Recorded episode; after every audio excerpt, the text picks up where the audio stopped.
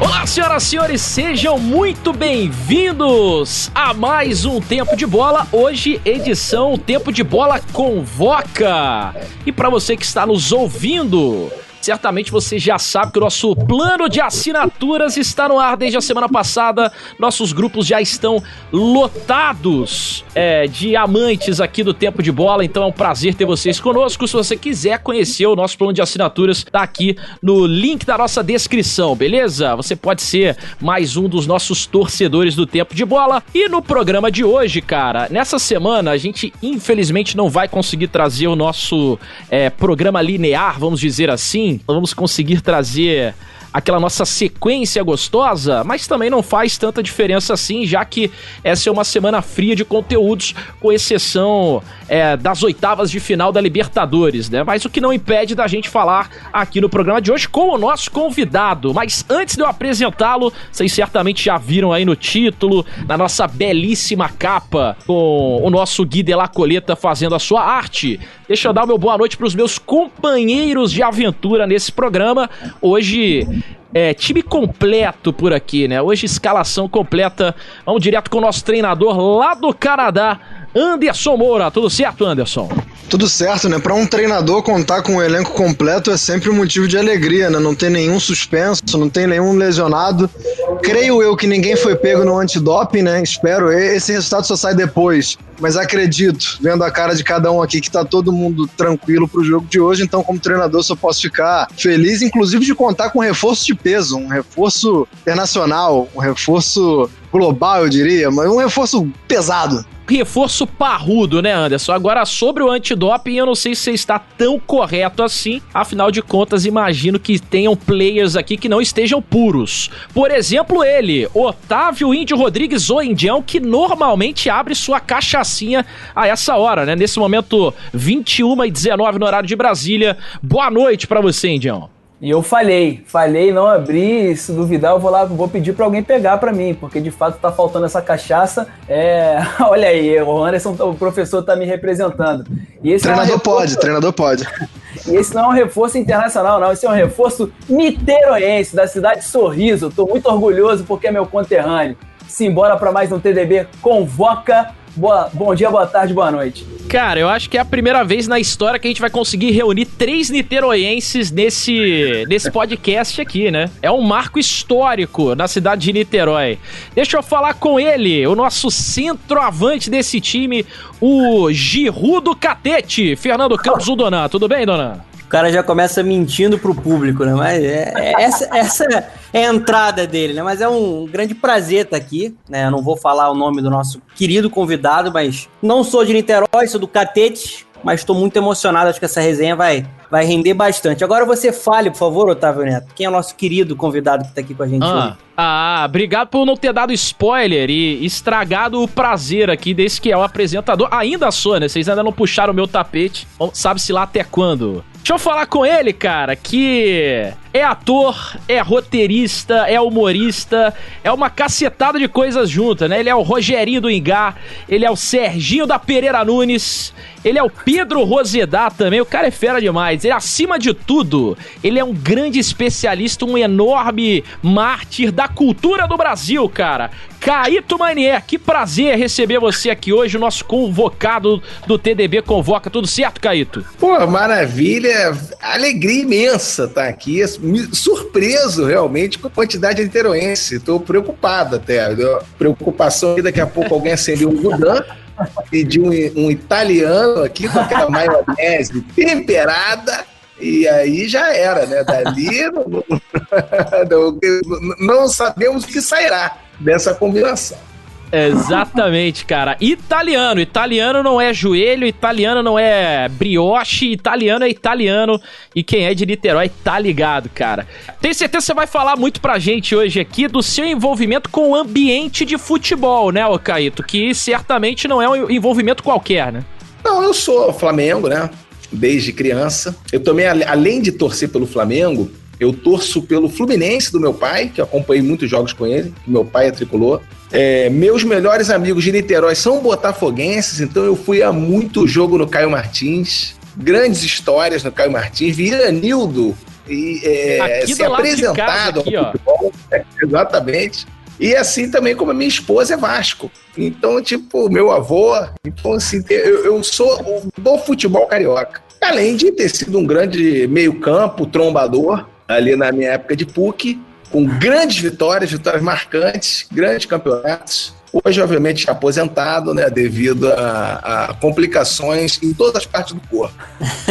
Então, eu agora só, só aprecio o futebol de longe, e às vezes aquela peladinha que você pode jogar com um copo na mão, que é a, é a única pelada que eu consigo participar. É bom, né, cara? Ficar de intruso ali só assistindo os outros se matar e se degladiarem dentro de campo. É o que eu tenho praticado ultimamente quando não pedem pra eu narrar a partida, né? E eu já tô de saco cheio de fazer isso na minha vida profissional, né? Não consigo assistir mais uma pelada em paz.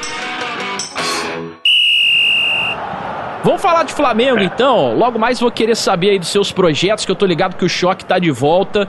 Porra, fantástico aquele, aquele choque é, da, da pandemia que saiu agora recentemente, né? Do, do home office. É bom demais. Daqui a pouco vou querer que você fale um pouco sobre isso. É, mas vamos começar falando de Flamengo, cara. Eu acho que o Indião é o cara certo para te fazer a primeira pergunta aí envolvendo o Flamengo, já que hoje, né, no dia que a gente tá gravando, tá se completando aí um ano da Libertadores do Flamengo. É, Índio, pode lançar tua pergunta aí, irmão. Não, eu quero saber, eu até ouvi uma entrevista recente do Caíto, junto com o Pedro Certezas, nosso companheiro de esporte interativo no, no programa de Sola. Você contou que ele, ele te perguntou, né, que você não fez, não teve uma grande loucura de um torcedor rubro-negro e você mesmo admitiu na, na resposta que não teve uma grande loucura, pelo menos até que você, você tenha visto lá em Lima ou que você tenha praticado lá em Lima. Mas eu queria saber se, apesar de não ter loucuras, como foi esse momento, a emoção do torcedor rubro-negro de ver o Júlio César, por exemplo, caiu, virou boneco, caiu na arquibancada, desmaiou lá é, no, no, Monumental de Lima. E eu queria saber como é que foi tua reação, como é que foi ver o gol, o que, que você imaginou, estamos fodidos, vamos perder, o que, que é, a virada histórica, como é que foi para vocês? Não, é muito louco, cara, porque assim, eu sempre fui ao Maracanã, sempre, desde pequeno, essa coisa de ser Flamengo até foi porque minha mãe é Flamengo. Meu pai é tricolor, mas meu pai ele nunca foi muito de ir ao, ao, ao, ao, Maracanã. Ele ia mais quando, sei lá, alguém enchia o saco dele, não sei o quê. Então quem me levava pro estádio era meu tio, irmão da minha mãe, que era Flamengo, assim, doente mesmo. Naquela época de Zico e tal, ele vinha de Vitória ele parava aqui no Rio, dormia na casa da minha mãe, vinha de Vitória de, de, ônibus, chegava de manhã, aparecia lá em casa, aí dava tipo duas da tarde, ele me pegava, a gente ia pro Maracanã, via o jogo, ele me deixava em casa, ia pra rodoviária e voltava para Vitória. Era esse grau de flamenguice dele. Então eu sempre fui a estádio. Ultimamente, é, eu fui, eu, eu, eu, eu fui em algumas elimina eliminações do Flamengo na Libertadores, porque né, nas últimas Libertadores, salvo no ano passado, a gente foi eliminado, né? Foi eliminado pelo Cruzeiro, é, foi eliminado é, pelo. É, aí foi um lá fora, enfim. Mas eu fui a vários. E na última eliminação do Cruzeiro, eu tava. E, e, eu tinha ido pela. A Flá TV tinha me chamado para participar da transmissão. E, bicho, foi tipo aquele. um jogo muito lixo. O Flamengo não jogou nada, acho que foi 2 a 0 E depois, quando foi lá, a gente perdeu, ou empatou, sei lá, e a gente saiu. Quando então teve esse 2019, o Flamengo bombando, né? Já, já o time do Jesus, já tudo em cima, tal, tudo certo. Quando foi o jogo do Grêmio, eu pensei assim, eu falei, pô, cara, eu já comprei minha passagem para Lima.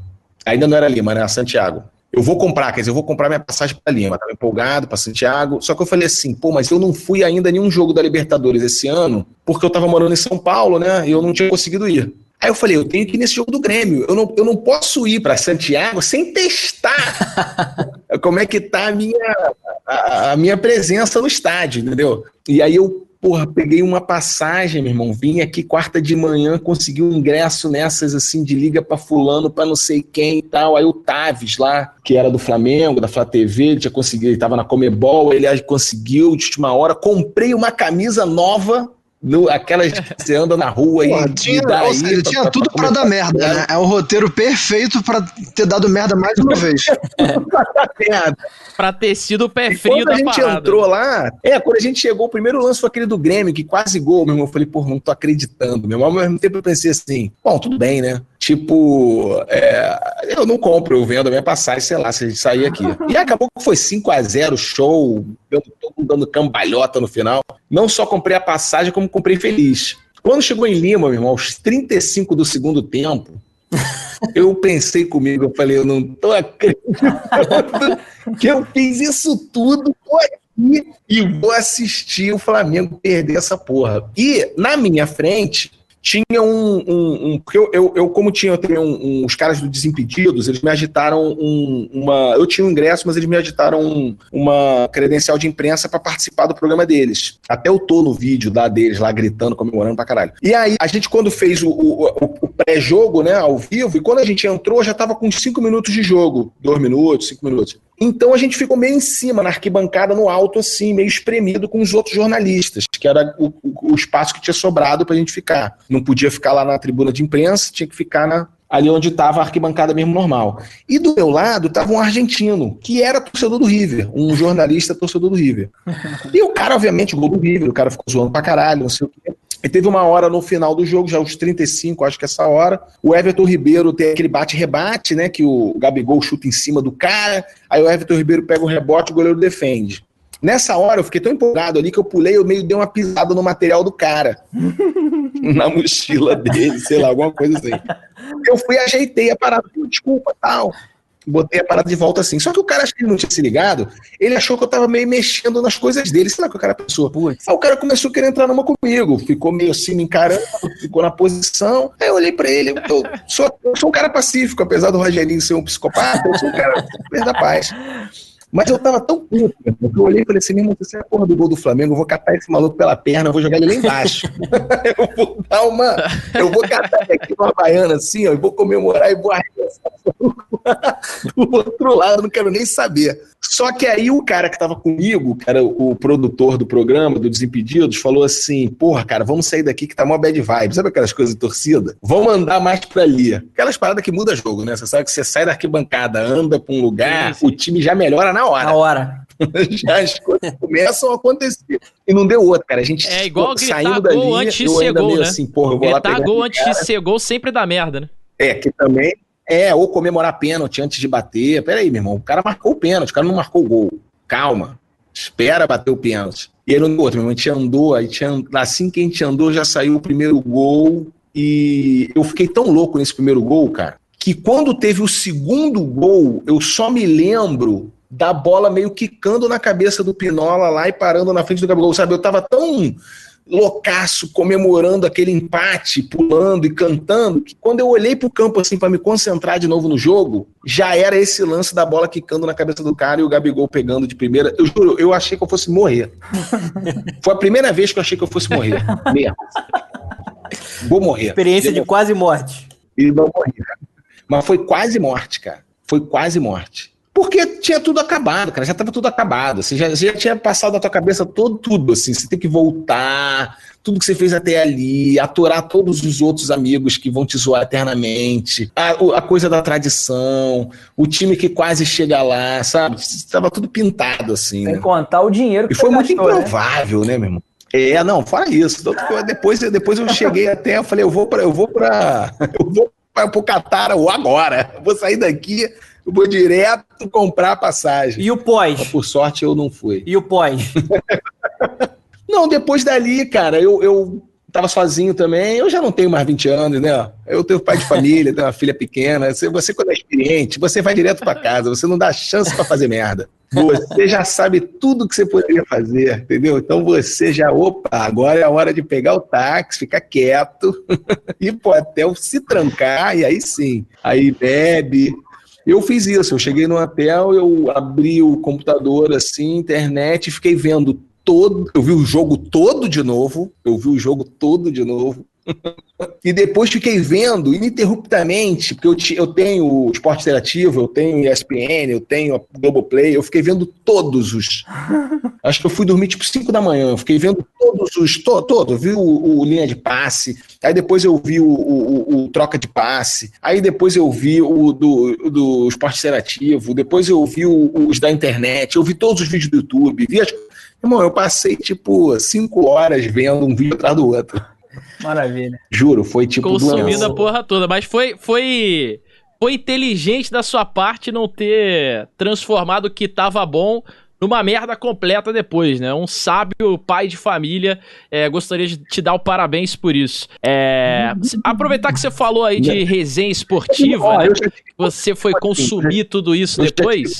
Eu queria te perguntar o seguinte, cara. Queria te perguntar se o, o Serginho da Pereira Nunes, por exemplo, como é que ele surgiu, cara? Foi inspirado em algum, algum comentarista esportivo? Foi uma união de vários? É, como é que pintou essa parada assim na, na tua vida? Cara, o Serginho, ele foi uma mistura de várias coisas. Mas antes de falar do Serginho, se eu só relembrar essa parada aqui que eu falei antes dessa coisa da experiência. Irmão, teve um carnaval em 95 que eu fui com uns amigos para um, pra esse carnaval de, de Vitória. Aí eu tomei minha cerveja, não sei o quê. Aí alguém apareceu com um remédio qualquer daqueles assim, falou: Isso aqui é uma onda. Falei, porra, demorou, tomei um. Aí depois de um tempo eu esqueci que eu tinha tomado e tomei outro, que alguém ofereceu de novo. Tá Caralho. ligado? E aí eu não me lembro de mais nada. Eu me lembro de eu acordando já num bar com uma mina, já 10 servas, e tipo, do- no dia seguinte. tipo, esse período na minha vida, essas 18 horas,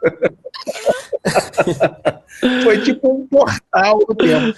Então, passa por isso aos 18, ele quando chega aos 43, ele, ele, já, ele já sabe Já tá o que ele tem que fazer quando já ele tá está muito experi- feliz. É, se recolher.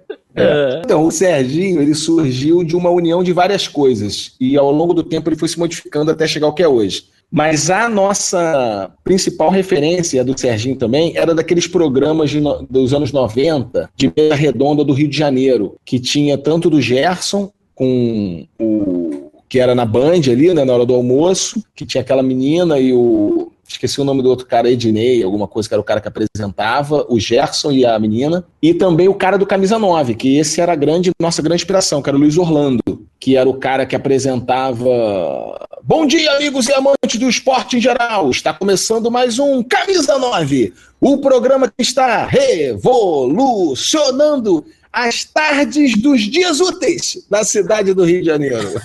Lembra que tinha Napoleão Nascimento? Era uma mesa redonda meio passional, os caras não tinham muita informação, então era tudo na base de emoção, era bom pra caralho. E tinha também umas coisas assim. O, o Luiz Orlando, na época, ele era empresário do Túlio. Então ele, só que ele não explicitava isso. Então ele tava sempre assim: não, Botafogo hoje o Túlio treinou muito bem. Então o Túlio tava sempre muito bem. Ele tava sempre assim, na ponta dos cascos. Mas, pô, claro, né?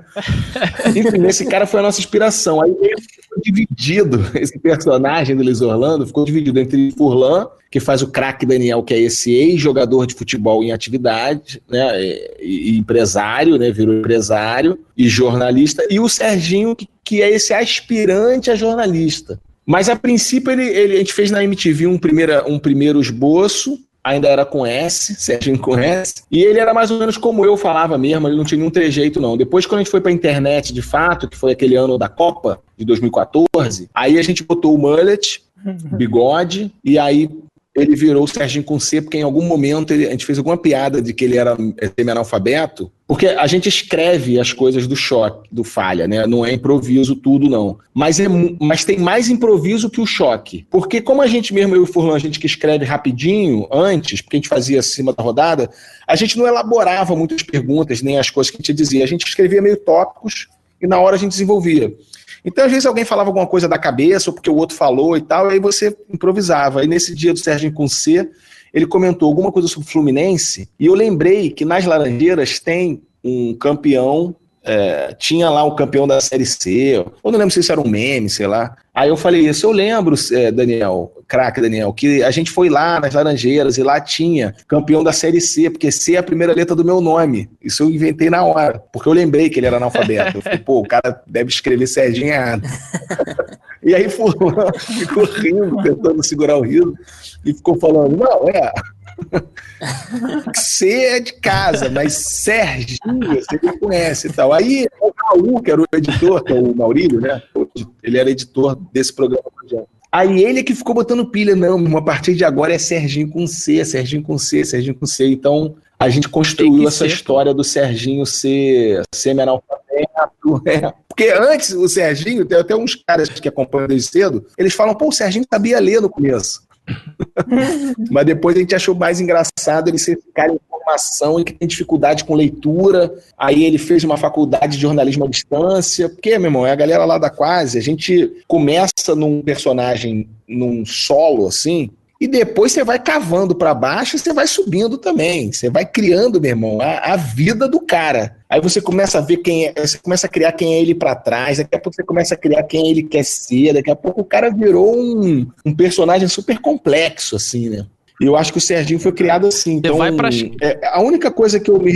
Eu, eu, não, a única coisa que eu fico triste é porque cobrir não, eu... futebol, é como você falou aí. Pô, eu narro o jogo todo dia. Cobrir futebol é muito puxado, então a gente não consegue mais fazer todo domingo como a gente fazia, sabe? A gente só consegue fazer uns programas uhum. assim especiais, ou então um evento que é assim, uma Copa do Mundo, ou então uma Copa América, e a gente consegue fazer. Tanto que ano que vem na Olimpíada a gente deve fazer. Mas a gente é a única coisa que eu fico triste, porque, porra, eu me amarro muito, cara, porque é muito bom ficar falando merda de futebol, né? Ô, Caíto, lá no, lá no Falha, vocês têm o, o troféu Lucas Mugni. A gente vai fazer aqui, o Fernando vai trazer os nomes para você, que você é flamenguista de, do Maracanã, de acompanhar há muito tempo, e a gente vai fazer aqui uns duelos mas na verdade é entre os piores. Então o Fernando vai dar dois nomes para você.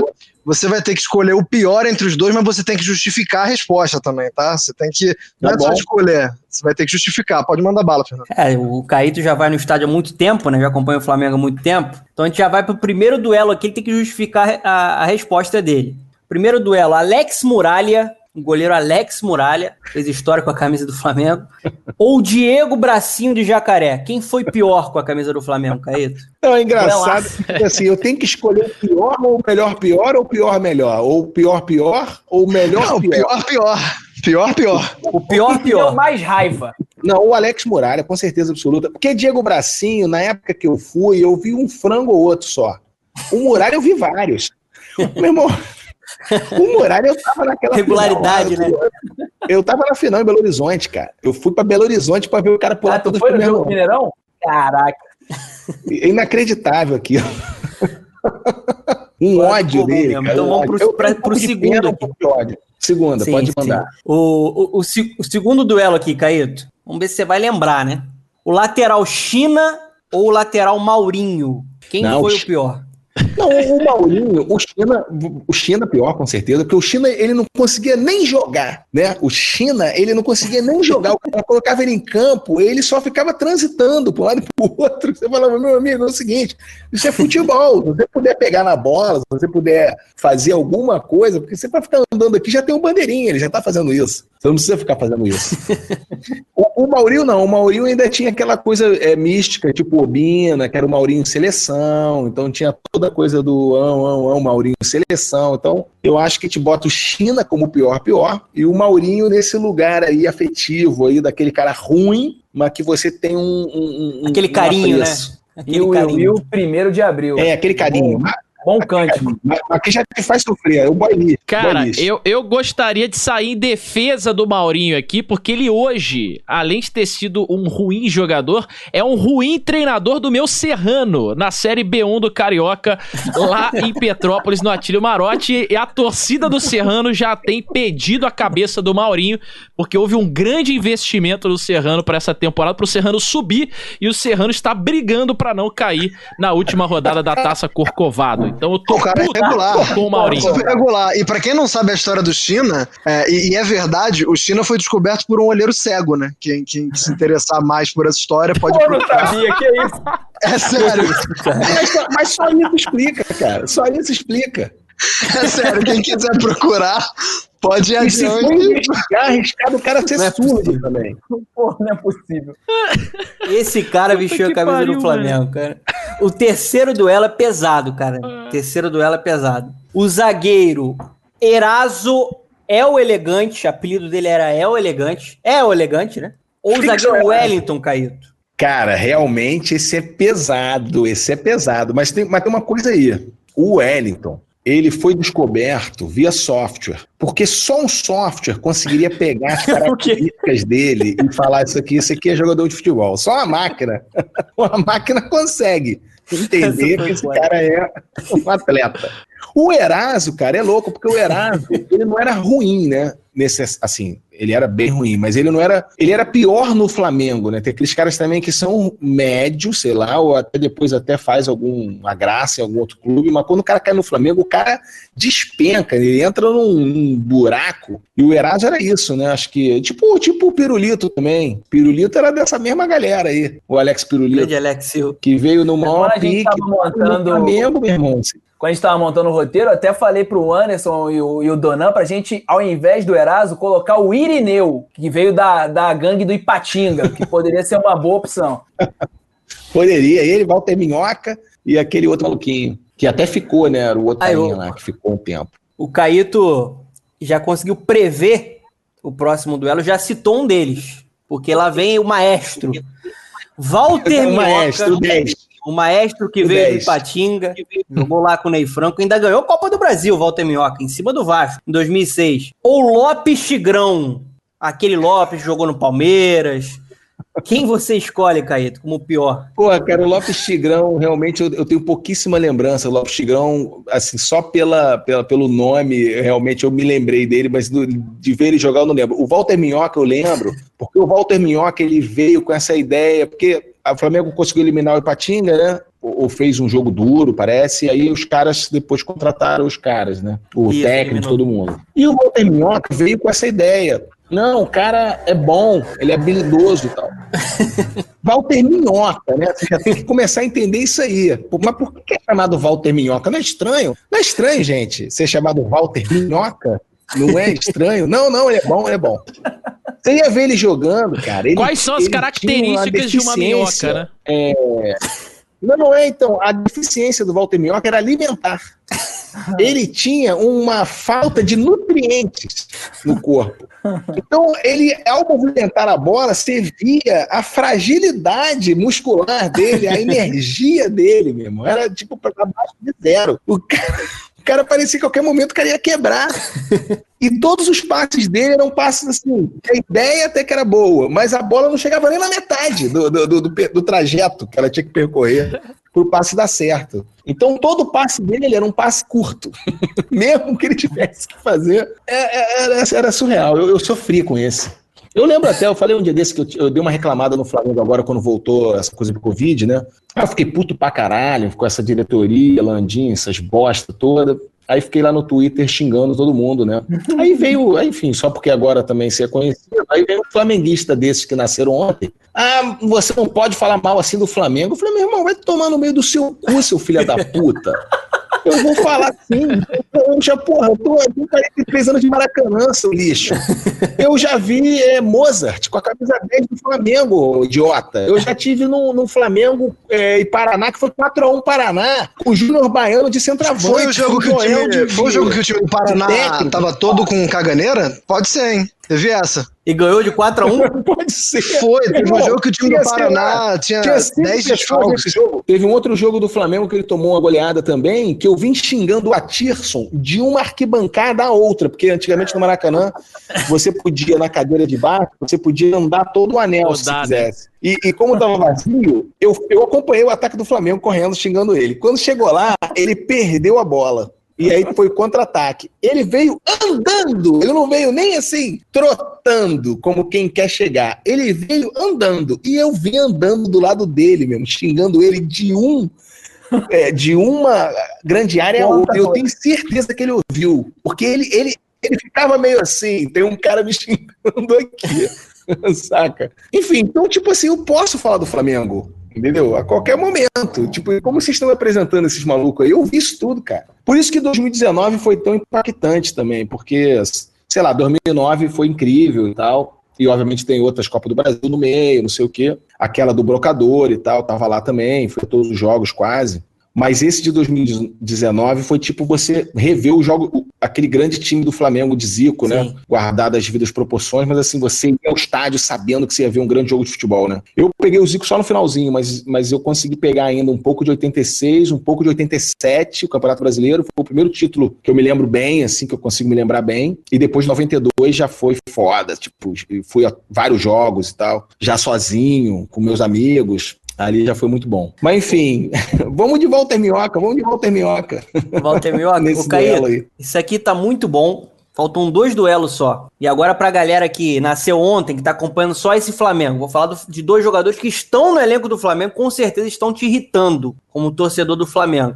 Michael, que fez aquele corte, né? Que tem um lobo, tem uma lua, tem de tudo. Sim. Só não tem futebol, né, Sim, como Michael? dizia Gerson, cabelinho bonito, cabelinho bonito. É, isso aí. Michael ou Vitinho, o cara que isolou a bola no Morumbi. Rapaz, o Vitinho, eu já fiquei mais irritado com ele. Bem mais. No começo, quando ele veio para aquela fortuna, eu falei, não é possível. Porque eu já conheci o Vitinho, né? Ele tinha jogado no Botafogo, depois ele foi pro Inter, depois ele sumiu. Foi lá pra Ucrânia, sei lá pra onde ele foi. É, e aí, quando o Vitinho veio por aquela grana, eu falei, beleza, cara, é o Vitinho, mas essa grana é, é meio demais, não sei o que lá. Mas tudo bem, vamos ver, né? Muito tempo que eu não vejo e tal. Aí me irritei bastante naquela fase ali. Depois com o Jesus, como ele entrava de vez em quando, e mal ou bem ele fazia uns bons jogos, ele fez uns bons gols, eu voltei a, a ficar em paz com ele. Então eu não, eu não me irritei tanto agora. Que eu, até, inclusive, esse pênalti agora, eu dei uma gargalhada. Fazia tempo que eu não dava uma gargalhada. assim, vendo uma derrota do seu time, sabe? Mas a parada tá tão ridícula que você vê o cara batendo aquele pênalti lá na lua e você fala, cara, óbvio que isso ia acontecer. esse maluco nunca ia acertar esse pênalti.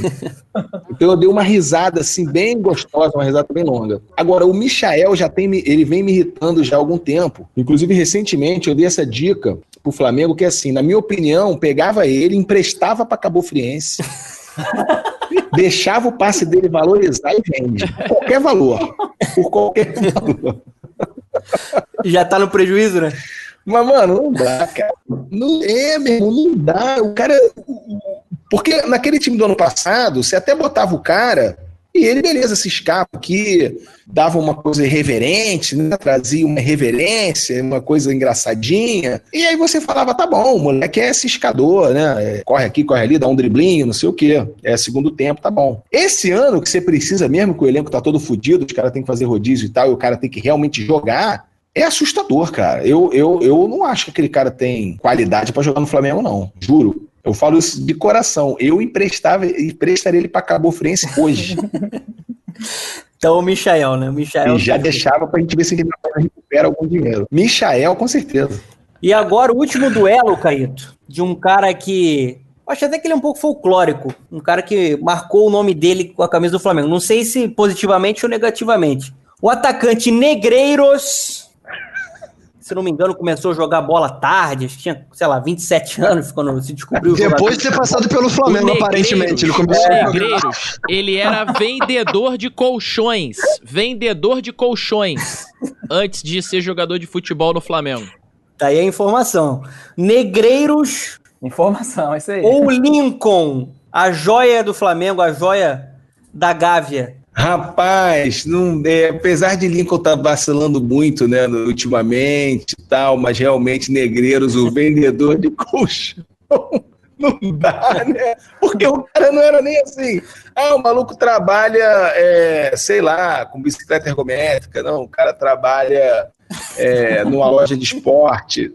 Não, o cara trabalha, sei lá, fazendo uma parada de Uber, não sei, qualquer coisa veloz, assim. Não, o cara trabalha vendendo colchão, que é a parada mais, né, anti-futebol que tem, né? O, o talento é você vender uma parada que você dorme, né? Não é, não é- E essa coisa, o cara que começou a aprender a jogar futebol tarde, mas foi tarde demais, né? Não deu tempo para ele.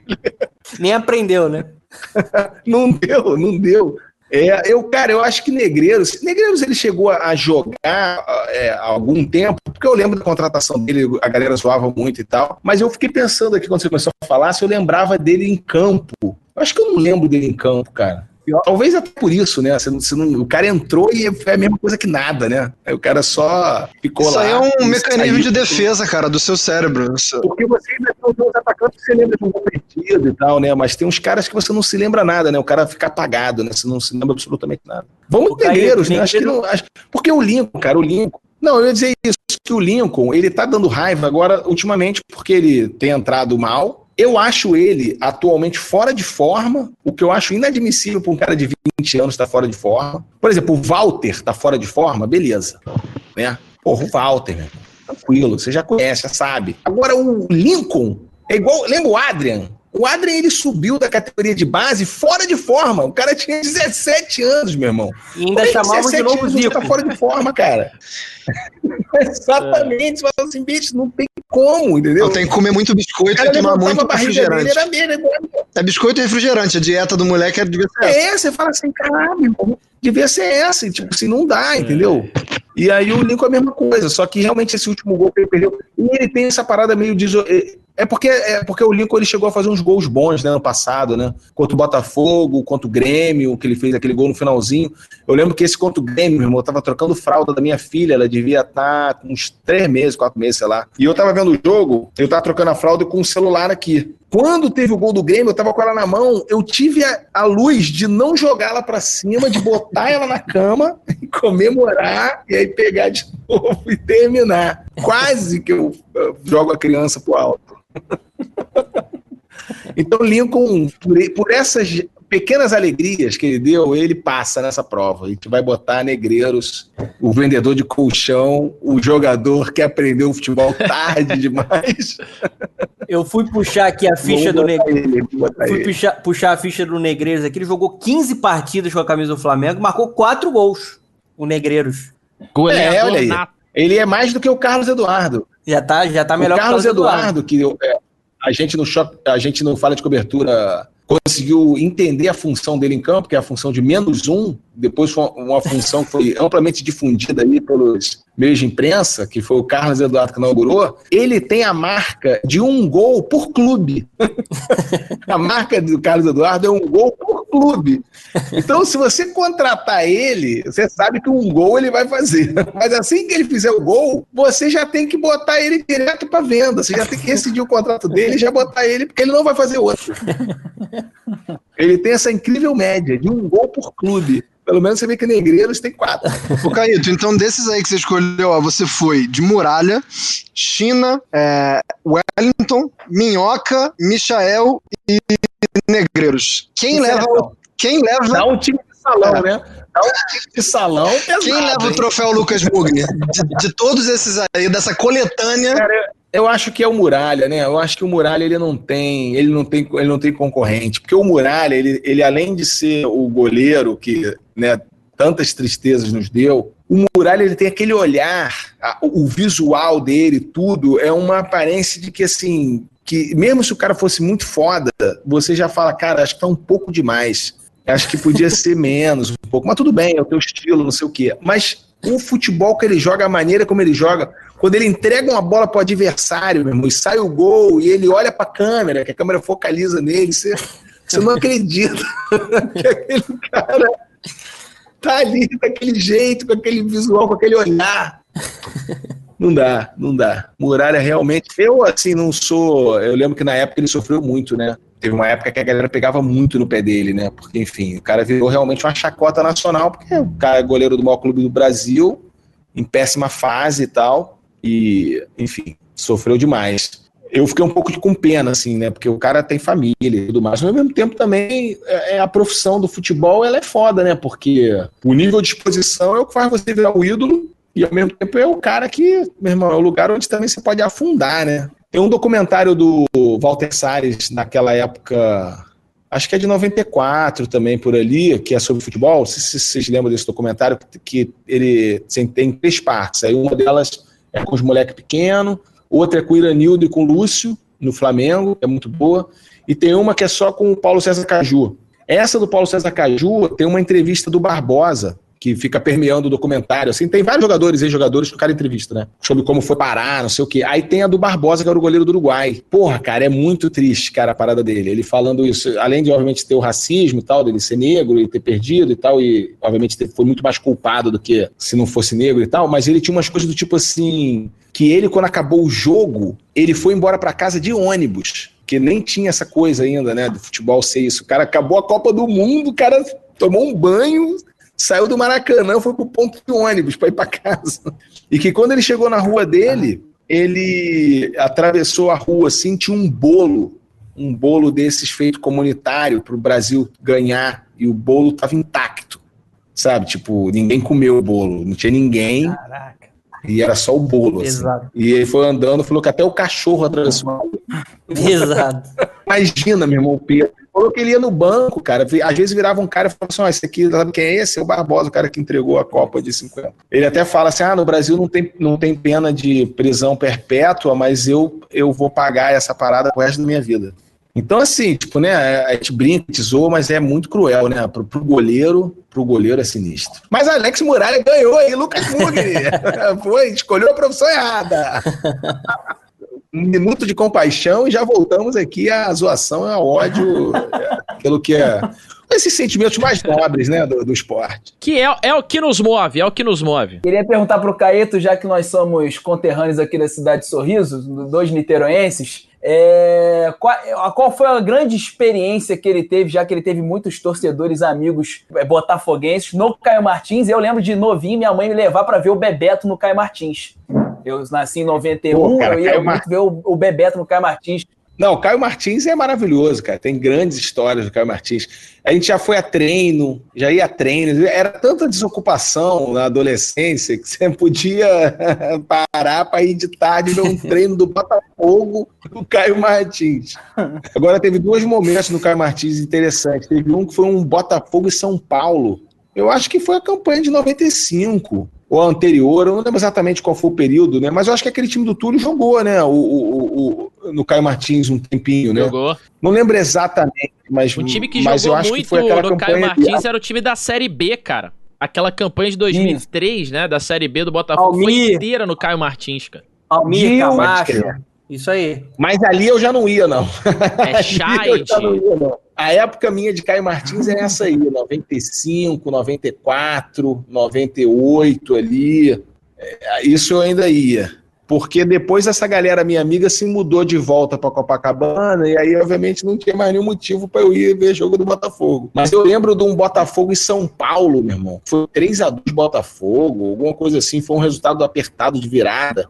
O Caio Martins, sei lá, devia ter umas 50 mil pessoas e cabia 10. E a gente teve uma hora que a gente ficou preso num lugar que a gente foi tentar passar para o outro lugar da arquibancada, porque eu ia trocar de, de de lado, e aí a gente não estava vendo direito, os caras, não, vamos tá muito cheio aqui, vamos para outro lado. A gente foi subir no alambrado, é grande ideia, né? Subir no alambrado para poder passar por cima da galera ali e ir para o outro lado. Meu irmão, na hora que a gente agarrou a grade, que a gente subiu, que a gente ficou um pouco para cima, a gente virou a diversão do, da galera que tava vendo o jogo, que era os caras começaram a arremessar lata para ver, só para zoar, para ver quem vai pegar, quem vai pegar. Ninguém assim imaginou que a gente ia passar igual um espatinho no tiro ao alvo e os torcedores, né, super é, ordeiros, né, e, e, educados iam falar, ah, lá os garotos atravessando na, na, no alambrado, que legal. Não, os caras fizeram, meu irmão, um tiro ao alvo e os caras eram muito bons. Começamos a tomar uma lata atrás da outra na cabeça, não sei aonde. Eu fui o primeiro a largar já caí em cima dos malucos, me desculpando, meio correndo, meio se abaixando, saindo correndo. E teve um camarada nosso, o Urso, meu amigo Urso, que também não era botafoguense, ele era flamenguista. Mas ele, ele já não gostava muito de futebol, ele ia só pra zoeira. Ele agarrou no alambrado e nessa que ele vai descer, não sei o que aconteceu, que ele segurou com uma mão só, ele deu um giro, meu irmão, ele deu uma sacada, ele deu com um saco, ele parou com um saco encaixado Caralho. num torcedor do Botafogo daquele sem camisa, todo tapado. assim, ó. Tipo, o cara já caiu encaixado no malandro, no 69 aéreo ali.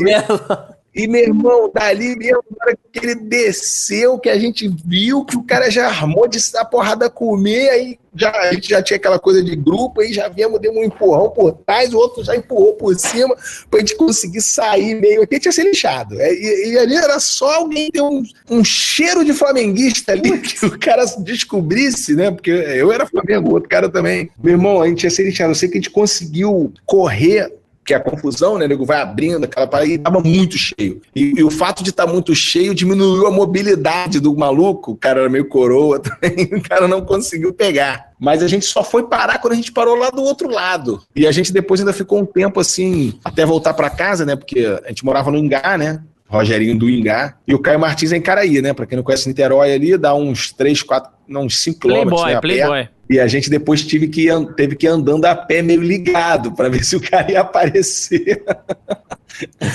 Aí fomos andando meio assim. Mas gente, os, os, meus amigos eram três, a gente sempre ia assim, cinco, seis. Dava, dava para fazer uma frente, dependendo do, da quantidade de gente. Mas o, os caras iam camisa do Botafogo e tal, então, tipo, não, não, tinha muito medo. Mas eu lembro muito dessa cena, meu, o visual, assim, do cara caindo igual um. parecia uma parada dos trapalhões. E teve esse dia que o Iranildo entrou em campo, né? Eu não lembro qual foi o jogo. E eu gosto muito de ver jogo no estádio, porque eu curto ver o jogo mesmo, assim. Até coisa de torcer e tal, mas eu não sou aquele cara que fica cantando, gritando. Tanto até que volta e meia eu brigo com o Mauro César, assim, pela TV. porque o Mauro César ele fica nessa pilha de que ele tem um torcedor ideal na cabeça dele, né? Que ele não gosta de torcedor que tira foto, desse negócio. E eu fico falando, pô, meu irmão, eu não gosto de ficar cantando. Eu gosto de ir para ver o jogo, ficar parado lá. Eu grito quando é gol e eu fico xingando também quando eu fico puto. Mas eu não gosto de ficar em pé. Eu gosto de ver o jogo. E aí eu lembro que eu tava vendo esse jogo do, do Botafogo, e de repente eu tô olhando meio eu tô olhando o banco, assim, uma movimentação no banco. Aí levanta um moleque, brother, que era uma criança. Os caras botaram uma criança. E nessa época o Botafogo, ele tinha aquela, é, aquela blusa gigante era meio um uniforme, não sei se era da Umbro, sei lá, era um uniforme enorme. Era assim. Umbro ou era finta, mas eu sei qual que tá falando. E aí no Iranil, é, não, pode ser que seja o finta. Eu sei que o uniforme, irmão, parecia, com o Iranildo dentro, parecia que os caras tinham pego uma criança de rua, botaram um, um saco do Botafogo nele e falou, vai. Aí eu cutuquei esse meu amigo, que é o sobrinho, Eduardo Sobrinho. Falei, cara, sobrinho, olha só, os caras vão botar uma criança pra jogar. Aí ele ficou olhando e falou: não, pô, esse é o tal do Iranildo, esse é o tal do Iranildo. É, o Iranildo, se eu não me engano, ele foi, beleza, foi Madureira, né? Pro Botafogo, eu acho. Grande chuchu. É, o chuchu. É, e eu sei que a primeira bola dele no jogo, ele, botou, ele botou o cara na cara do gol, o primeiro lance dele. Mas ele, ele fez tanta força, assim, pra chutar a bola, assim, que parecia que ele ia desmontar. Mas ele fez isso, cara. O primeiro ele, lance dele, ele botou ele uma na cara do gol, não quem era. Minhoca, pode né? até ser. Faltava no Exatamente. Pô, mas o Iranildo podia depois, até quando ele foi pro Flamengo, né, cara? Craque, craque. Não, e, e, ele, depois, quando foi pro Flamengo, ele virou o queridinho do Romário, né? Romário era protegido do Romário, né? Romário botava ele em todos os, os rachas, né?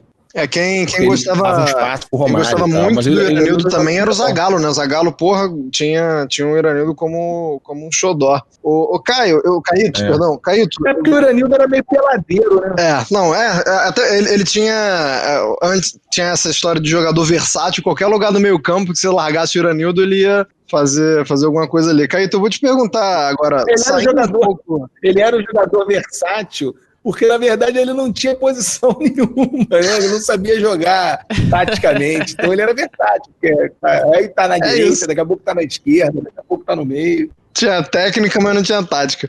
Eu vou te perguntar uma parada saindo um pouquinho de futebol, é, mas nem tanto, e eu vou, até falar disso contigo, que assim, da, da, das suas produções, antes de, de, de, conhecer você no Choque, no Fale e tal, cara, o, um dos meus programas favoritos da história era o Larica Total. E Sim. eu vou falar mais perguntar mais sobre o Larica, mas, cara, no episódio 5 do Larica, isso foi uma coisa que eu consegui, que eu comecei a ver só depois de um tempo que as aberturas do Larica Total elas são de uma sensibilidade monstra, assim. É o do que... Então, a gente é do misto quente, que a gente faz o, um joguinho de futebol com. É isso, é exatamente isso que eu ia perguntar, porque tem um lance que o Paulo cobra um escanteio e rola um, um gol do Rondinelli. É. Cara, onde foi aquilo? Foi ensaiado? Ou, tipo, vocês só largaram, tipo, o Paulo jogando e filmaram e por um acaso aconteceu o escanteio? Como é que foi aquela. Não, ali, ali era o seguinte: o Larica, quando a gente fez o primeiro Larica, ainda testando e tal, quando nem tinha o Paulo ainda, a gente era um programa diferente. Ele seria como se fosse uma sitcom de um cara que tinha um programa de culinária, mas você não via muito o programa de culinária dele, você via a vida dele, na verdade. Obviamente era uma ideia merda, e aí a gente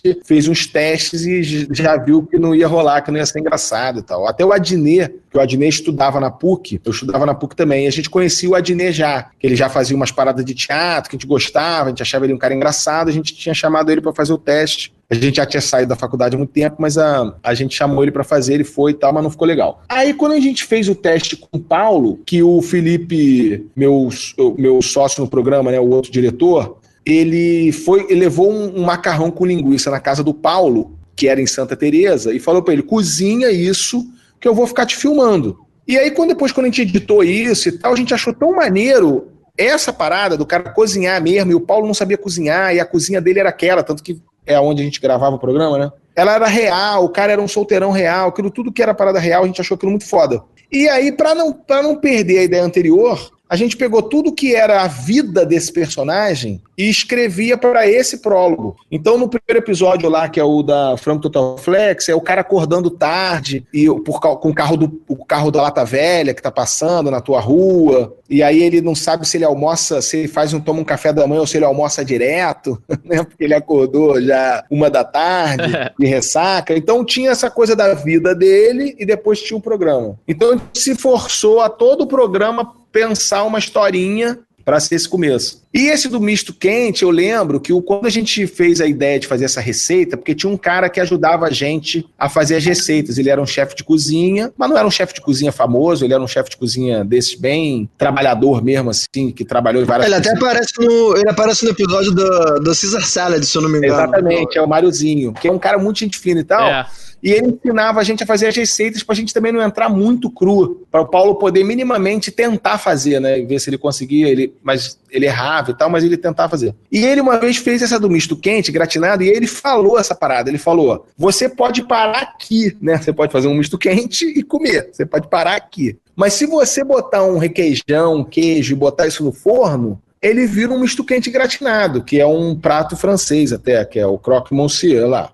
A gente falou assim, caralho, pode crer, né? Ele falou, é, cozinha. Aí ele falou essa frase, ele falou, cozinha é meio isso, é, é, é treino. Você vai aprimorando. Aí a gente ficou com isso na cabeça. Tanto que eu botei isso em vários textos que o Paulo fala, né? Cozinha é treino, tem que treinar, não sei o quê. E nesse episódio, a gente pensou isso do futebol, de bater escanteio é treino. Foi aí que nasceu a ideia. Bater escanteio também é treino. Você fazer um negócio de karatê é treino, você não sei o quê. Aí nessa a gente jogava essa pelada, essa pelada a gente jogava ela já há muitos anos na PUC, é um campo que nem existe mais. A coisa que a gente fez foi ligar para nossos amigos, ó, oh, hoje a gente, a gente vai jogar a pelada, a gente vai levar a câmera, vai filmar, tudo bem? Vocês topam? A galera, ah, não, filma aí, não sei o quê. Ele já conhecia o Larica, né, porque a gente fazia...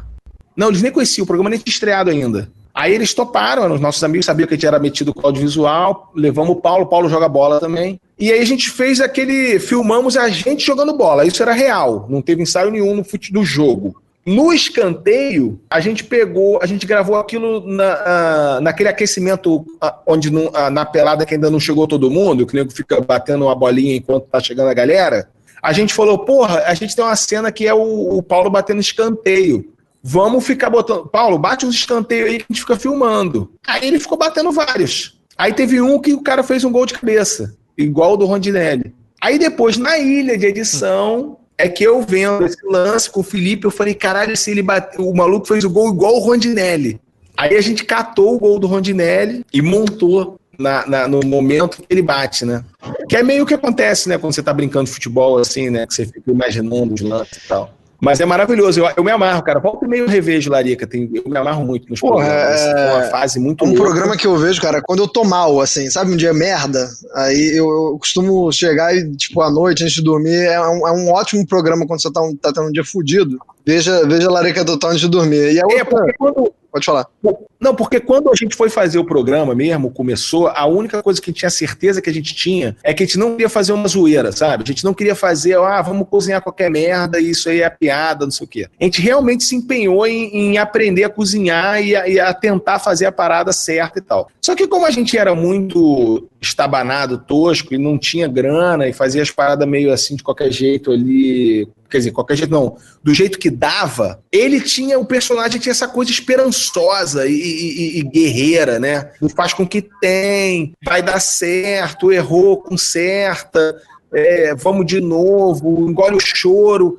Então acabou que o programa naturalmente virou uma parada good vibes, né? Um cara muito pra frente, super alegre, maluco, né? Paulo é muito engraçado, né, cara? Ele era, ele é muito Porra, carismático, demais. né? E assim, lógico que dava errado, a gente é, tava tem... puto e tal, mas a gente editava o programa só com as partes mais engraçadas. Claramente dá errado porque tem um, uns episódios que você vê a gravação começando, tipo, com a luz do dia e a gravação acaba, tá de noite já.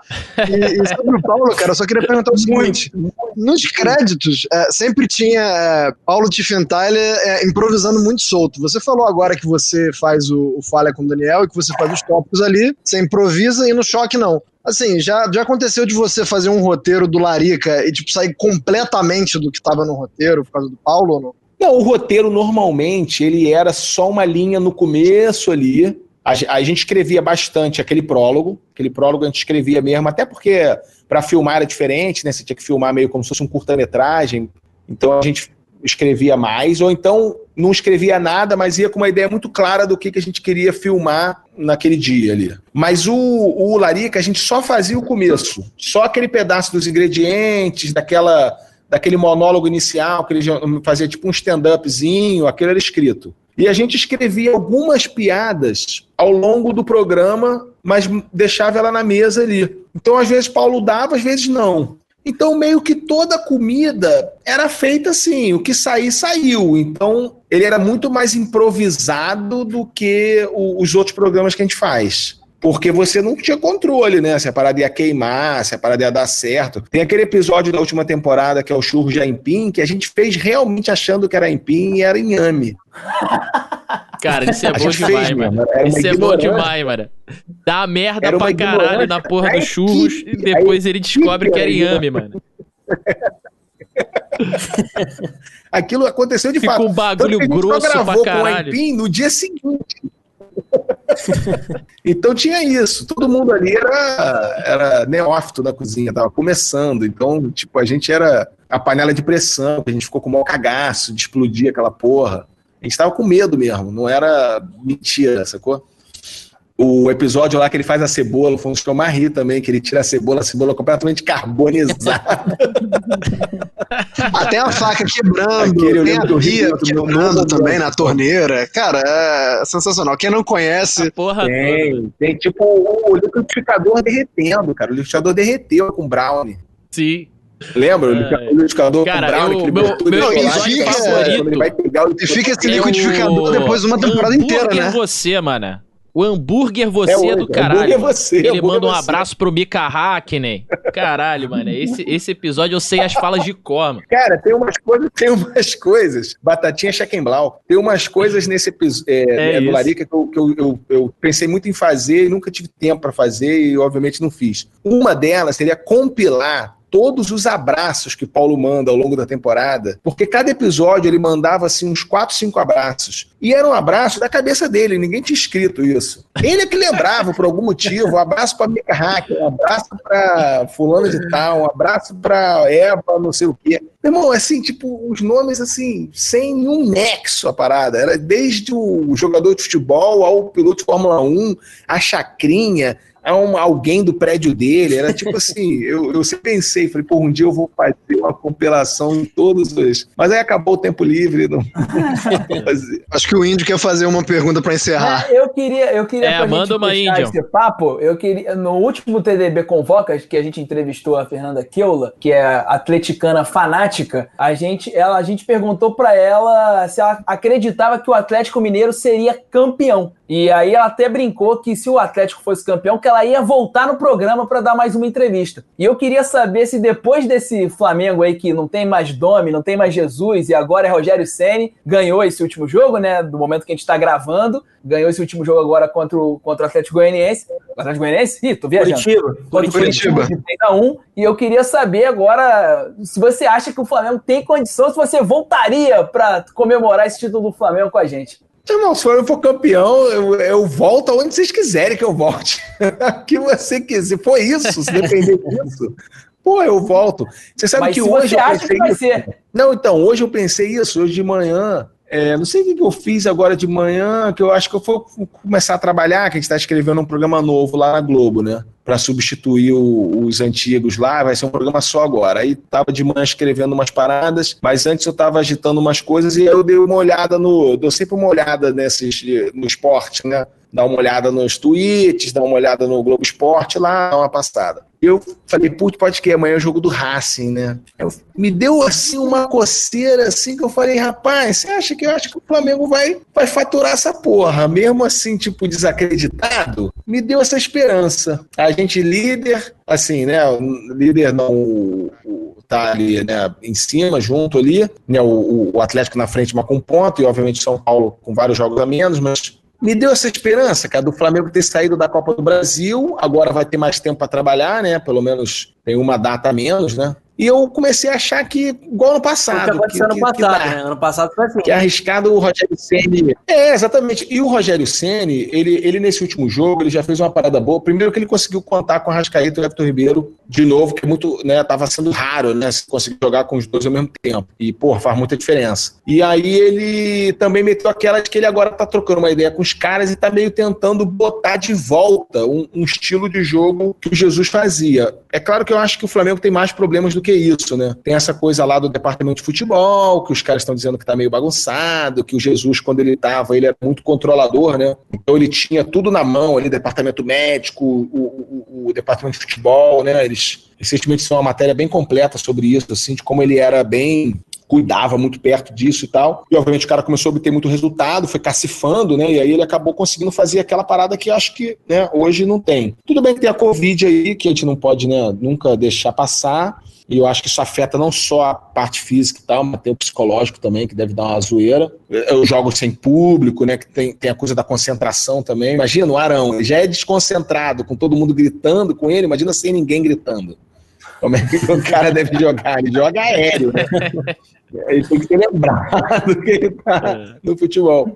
Mas eu senti isso, eu senti uma esperança que o Flamengo, o Flamengo pode ser campeão de novo da Libertadores e do, e do Brasileiro. Agora vai ser um título meio doido, né? Porque sem público, né? Vai ser meio estranho. Caíto, antes da gente finalizar, cara, é... eu queria só te pedir uma parada, porque eu percebi no Twitter esses dias que a galera tava te, te idealizando é, que você fizesse o Rogerinho do Engar é, lendo tweets reagindo e lendo a tweets famosos. Eu vou te mandar no WhatsApp aqui, ó, um tweet que eu gostaria que você lesse como Rogerinho do Ingá, cara. Tá no teu WhatsApp aí, se você puder fazer isso pra gente encerrar o episódio de hoje em alto nível, eu agradeceria bastante.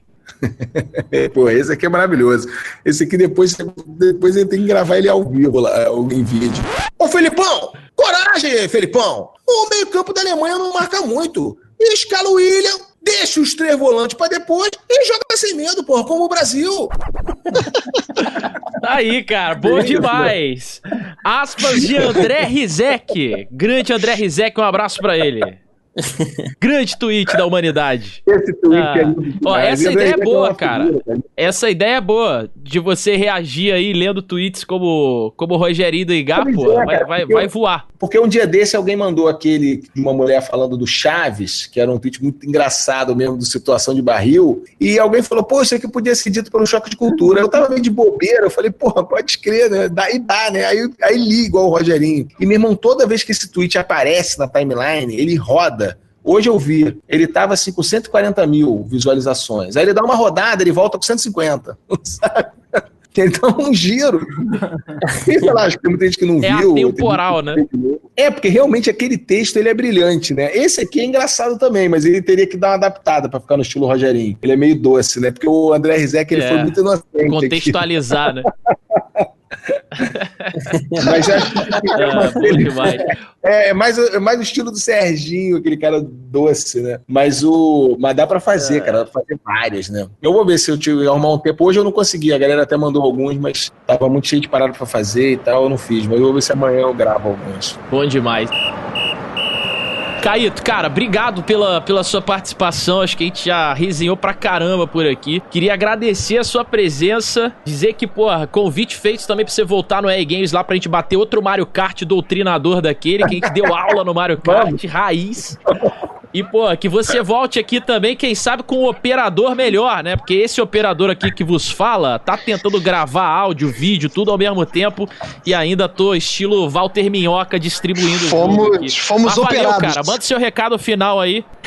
Meu Convida a galera foi... também para os seus próximos projetos seus projetos. Não, então, meu recado final é isso. A, dia 4 agora estreia a nova temporada do Choque de Cultura, que a gente já gravou, tá muito boa. É só sobre cinema brasileiro, então você imagina o ódio né, de Rogerinho, gravar uma temporada inteira sobre cinema nacional. E a gente vai falar desde Tropa de Elite, Cidade de Deus, Central do Brasil, Dez Mandamentos, meu irmão Filme do Cazuza, essa temporada tá fora. Valber Rocha. essa temporada vai ser O Maurílio, o Maurílio E aí é conseguiu, isso, mano. é, quatro O Maurílio conseguiu. Brasil. Conseguiu, o Maurílio conseguiu. E vai sofrer por isso, vai sofrer por isso. mas é isso. É, é dia 4 no Canal Brasil, acho que é terça-feira, 9h30, mas depois ele passa no canal da, da TV Quase no YouTube também e fica lá disponível no Globoplay, então, de graça. Então vai dar pra todo mundo ver sem, sem medo. Maravilha. E no ano que vem tem projeto novo aí do, do- do- desse programa novo na Globo, que ainda não, não tem nem nome, meu irmão. Mas vamos ver, vai ser tipo um. Estamos empenhados aí. Mas por enquanto vai ter choque. E vai ter filme do Fala de Cobertura também, que isso é fechado. A gente vai, rodar, a gente vai rodar no final do ano que vem Ó, e vai contar a história de Serginho e Crack Daniel se conhecendo na cadeia. e como o Serginho foi parar no programa lá do Falha de Cobertura. E, e envolve uma, uma transação de, de, de jogadores para a Série B da Rússia. Puta que. Então é uma. Cara, a história, a história é muito boa. Isso é roteiro seu e do A Daniel? gente fez esse roteiro já tem bastante tempo. É, o roteiro meu e do Daniel já tem bastante tempo, já que a gente está batalhando. E aí, ano pass... esse ano, que era um ano que não ia ter nada, né? O cinema acabou, Bolsonaro, o lixo, destruiu tudo. Mas aí saiu, saiu uma grana aí da. Acho até que tem, que tem da, da galera de vocês aí. Tem um dinheiro da Turner aí, se eu não me engano. Não sei Olha se é aí. o Warner, se é Turner. Posso estar falando uma grande Aí, merda. ó, é tudo o nosso, dinheiro está sendo cortado nesse exato momento. Já vai sair, cara. A gente vai rodar no final do ano que vem. Já tá tudo em cima aí. caralho, ver. maravilha, cara. Valeu, senhoras e senhores, Maravilha, esse foi então, obrigado Caíto. Manier, nosso convocado de hoje. Um abraço, Caíto. Tamo junto. Até a próxima aqui no programa. Valeu, galera. Sempre às ordens. Valeu, meus queridos. Até o próximo episódio. Beijo nas crianças. Tchau e benção. Até a próxima convocação ou a qualquer momento aqui no nosso feed, hein? Eu fui. Tchau, tchau.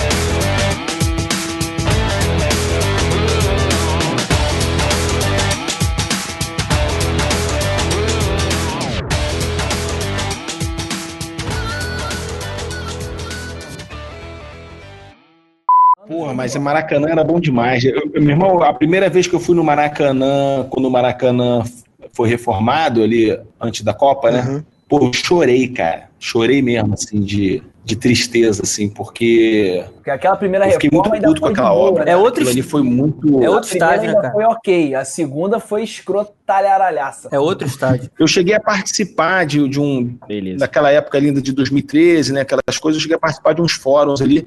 E você via que o Maracanã ele estava prontinho para a Copa, não precisava fazer mais nada, mas os caras queriam meter um dinheiro ali e aí fizeram aquela porra de Primeira derrubar foi pro PAN, né? Eu acho. Tava, tava, tava maneiro.